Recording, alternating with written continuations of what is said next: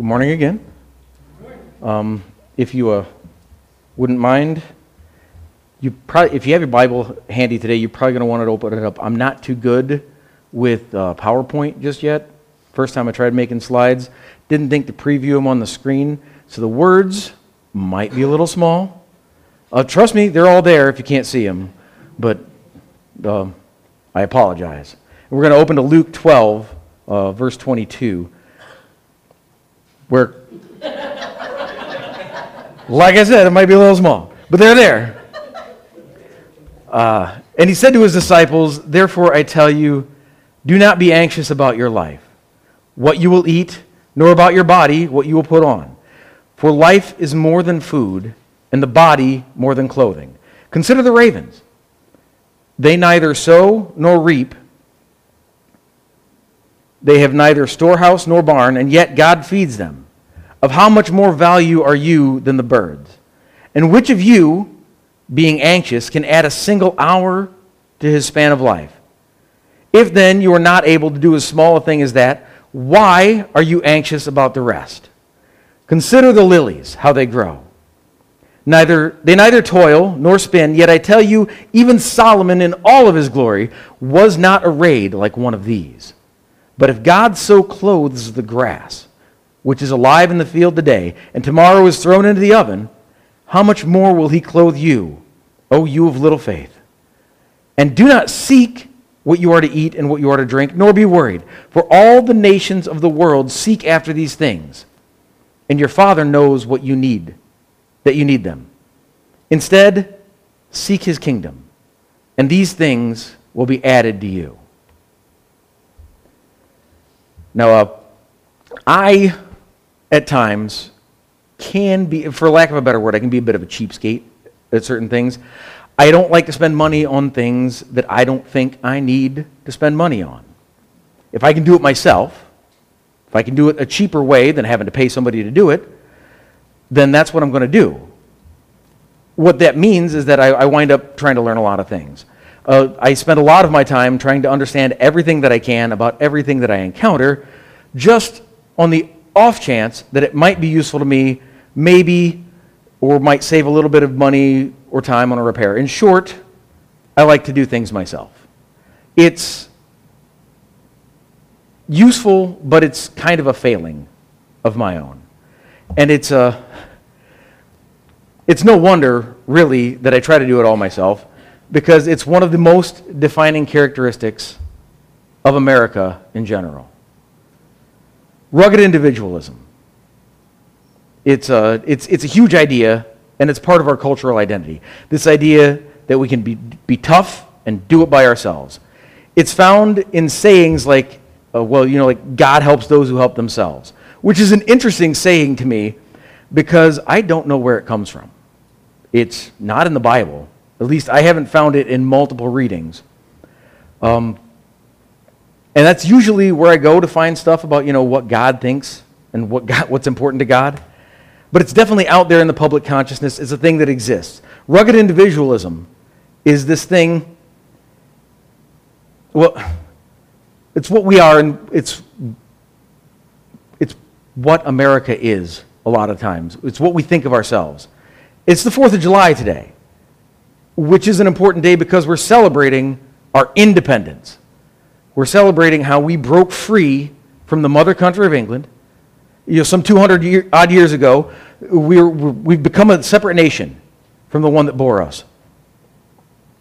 And it was this rugged individualism idea, this, this idea that we, we can be tough and do it ourselves. It's so deeply American that it's hard for us to sometimes push away from it and see the bigger, bigger picture. We like to do it all ourselves. It's all over everything we say. I can do it myself. I don't need any help. I can do it on my own. No thanks. I'll carry those 27 bags of groceries into the house in one trip. I don't need any help. it, and it's, it's deeply rooted in all of our success stories. It's part of the American dream. You know, you pull yourself up by your bootstraps, you become a self made millionaire. There's a problem, though, with these stories. It's all a great big steaming pile of hooey. Hooey! It's, it's not the truth. It's our single most defining characteristic as a nation. It's what makes us fall in love with advertising campaigns like the Marlboro Man, this crazy cowboy who rides out into the sunset, who's tough and all alone. It doesn't matter that he's peddling cancer to kids. That's not important. What's important is that he's tough. And, and we see that. Or, or the, the lone pioneer on the prairie all by himself building his sod house. Th- these are things that he turned that 40 acres into a home and did it all by himself, and that's just not how it happens. There are no self made millionaires, period. At some point in everybody's life, we always need help. We all need help somewhere.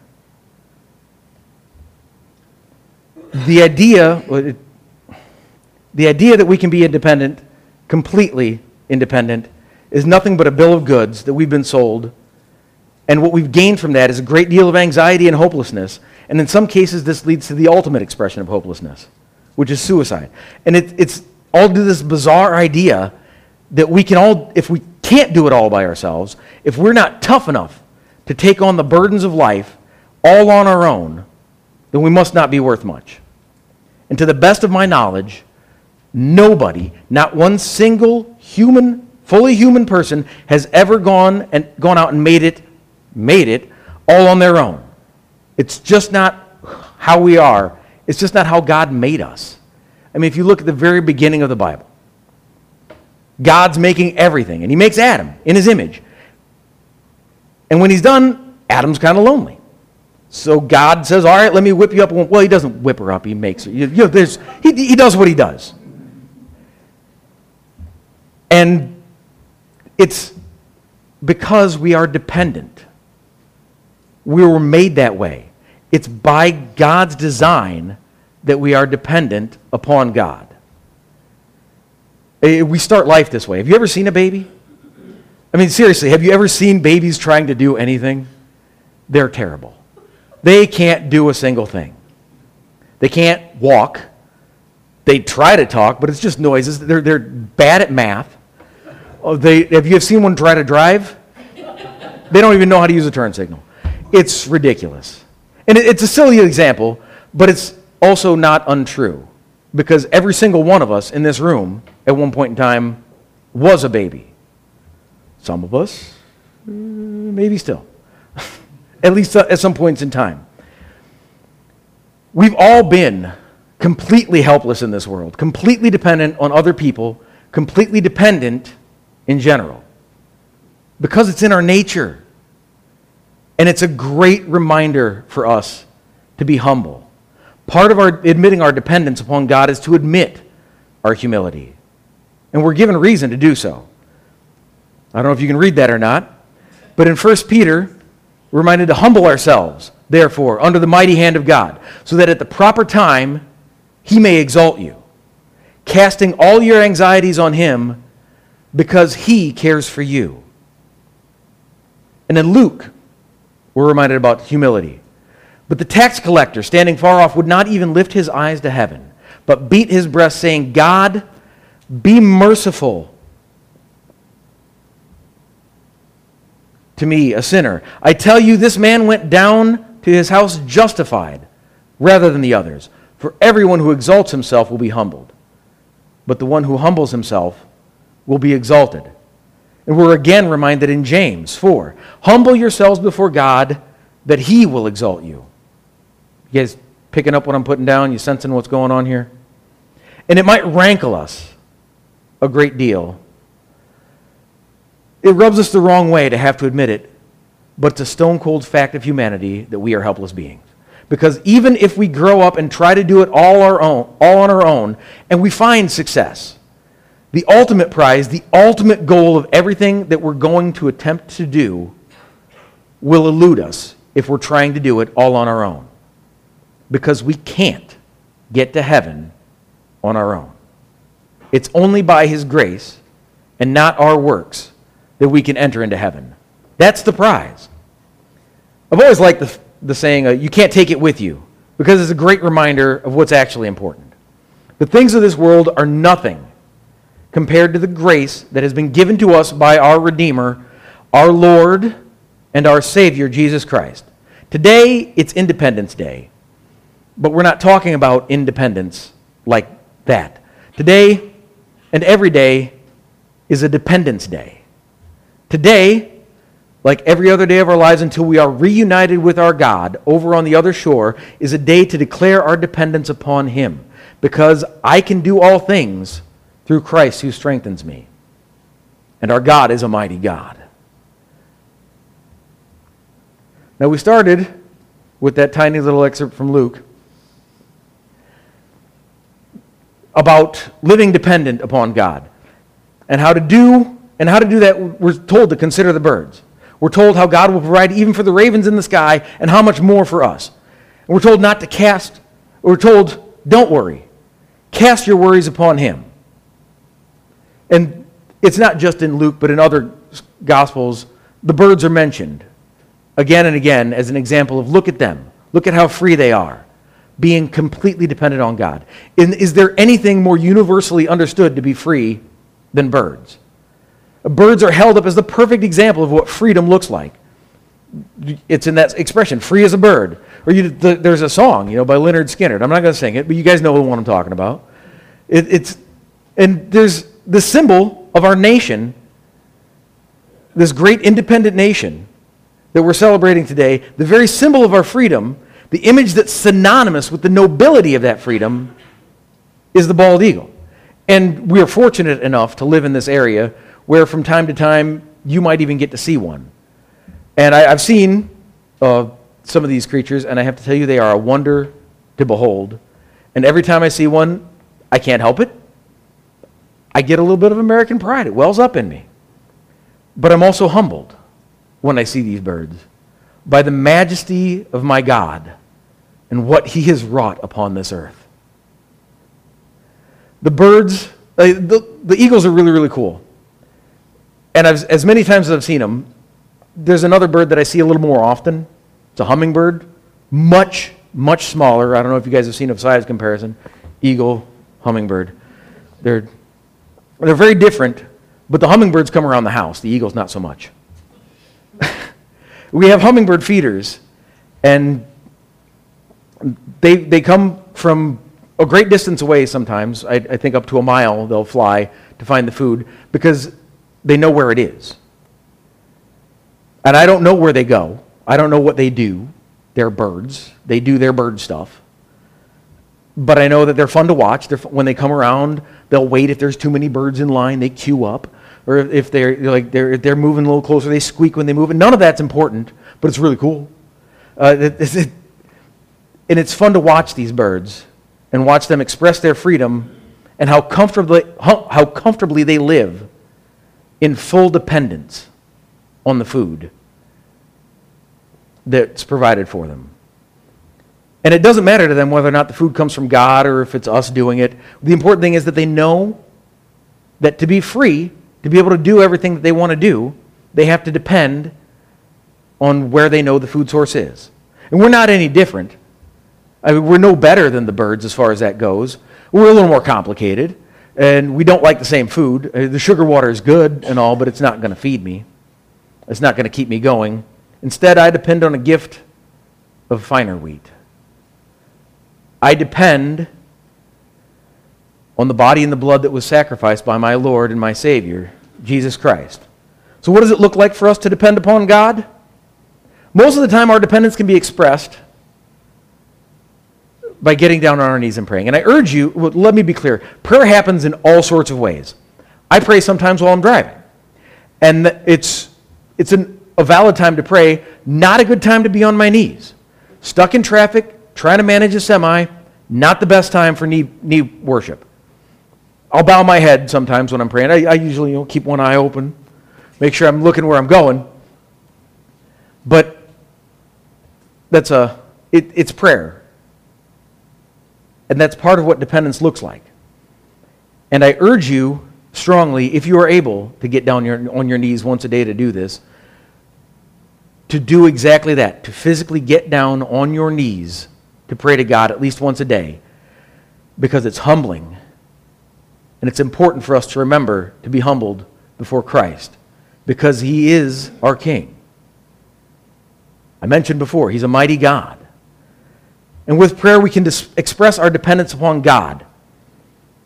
I, I love this phrase, let go and let God. It's so short. It's such a simple little phrase, let go and let God. And it expresses an idea that's inexpressibly difficult to do. We're told over and over in Scripture, and it's, it's, it's there, always, constantly, to cast our cares upon Him, to trust in the Lord. This is dependence. And this is the dependence that will give us the freedom to be the Christians that we're called to be. We can't do what we're supposed to do if we're always trying to handle all of the problems all of the time. If you got your bag, your hands full of those 27 bags of groceries, you can't hold anything else. You can't do another thing. You usually have to depend upon someone else to open the door for you because you forgot to do that. If I'm so busy trying to make the world around me the best place that it can be, then I'm not going to have the time or the tools necessary to make myself the best Christian I can be for my God. I won't have enough time. Dependence upon the Lord, it's, it's all over the book, it's all over the Bible. And if you take the time to read through it, you'll find it over and over and over and over and over and over and over and over again. All of the reasons why we should declare ourselves dependent upon God. He is a mighty God, He is a merciful God, He is a gracious God, and He is a conquering King. He deserves our supplication. He deserves us to declare this dependence. And by doing so, He grants us the freedom to be the true followers of Jesus Christ. We become a part of the body of Christ, a fruit of His vine. In John, Christ tells us, I am the vine, you are the branches. Whoever abides in me and I in him, he it is that bears much fruit. For apart from me, you can do nothing.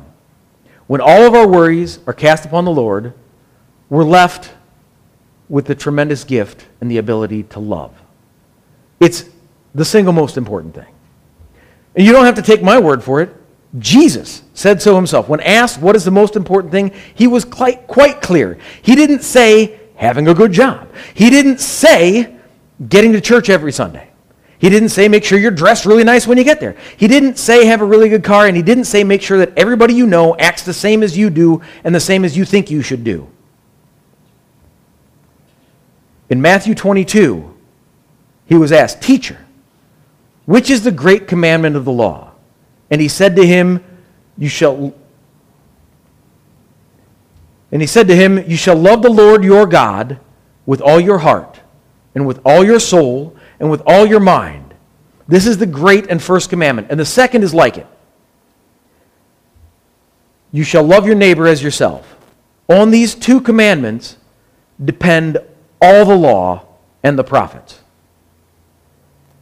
He said to love the Lord with all of your heart and all of your soul and all your mind. 100% of all your being. He said all.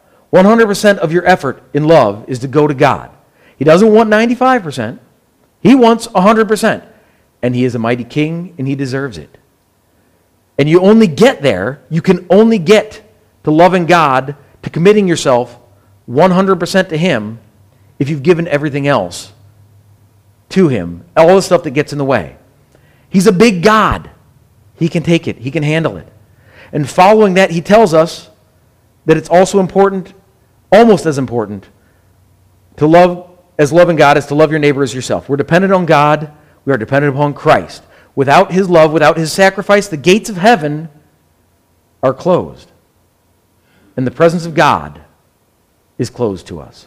Without his grace, we experience the second death that we're warned about in Revelation the absence of God for all of eternity. So have that childlike faith. Declare yourself dependent upon God because everything less than that is less than what we're asked to do. Have trust in the Lord, and He will give you the gift of finest wheat. He is the bread of life. You don't need to be hungry and thirsty all on your own. It doesn't get any more simple than that. Our freedom, our independence is absolutely dependent upon God. So if you haven't declared yourself dependent, if you haven't given yourself to God, I urge you to do so. There's no better time. Put your faith in, Put, the, put your faith in the Lord. Oh, boy. And cast your prayers, cast your fears, cast your cares, and cast your worries and everything in your life onto Him. And love. Use that extra energy that you get from getting rid of all those worries and put it into loving everyone around you, loving your neighbor and yourself, as yourself, and loving your God as He's asked us to do. Pray with me, please. Father God, we are so grateful and so humbled for everything that you have given us, Lord. We ask that you will make us capable and willing to cast our cares upon you, Lord, to give to you everything that stands in our way, to make clear the path that leads us into your salvation, Lord. You've given us the gift of grace. You've given us the gift of your Son, who suffered and died so that we wouldn't have to. He took on the burden of our sin, Lord, so that we could join you in eternity. Thank you, Lord, and thank you for our dependence upon you. Thank you for giving us the freedom to be the very best that we can by leaning upon you and not upon our own understanding. And in Jesus' name we pray. Amen.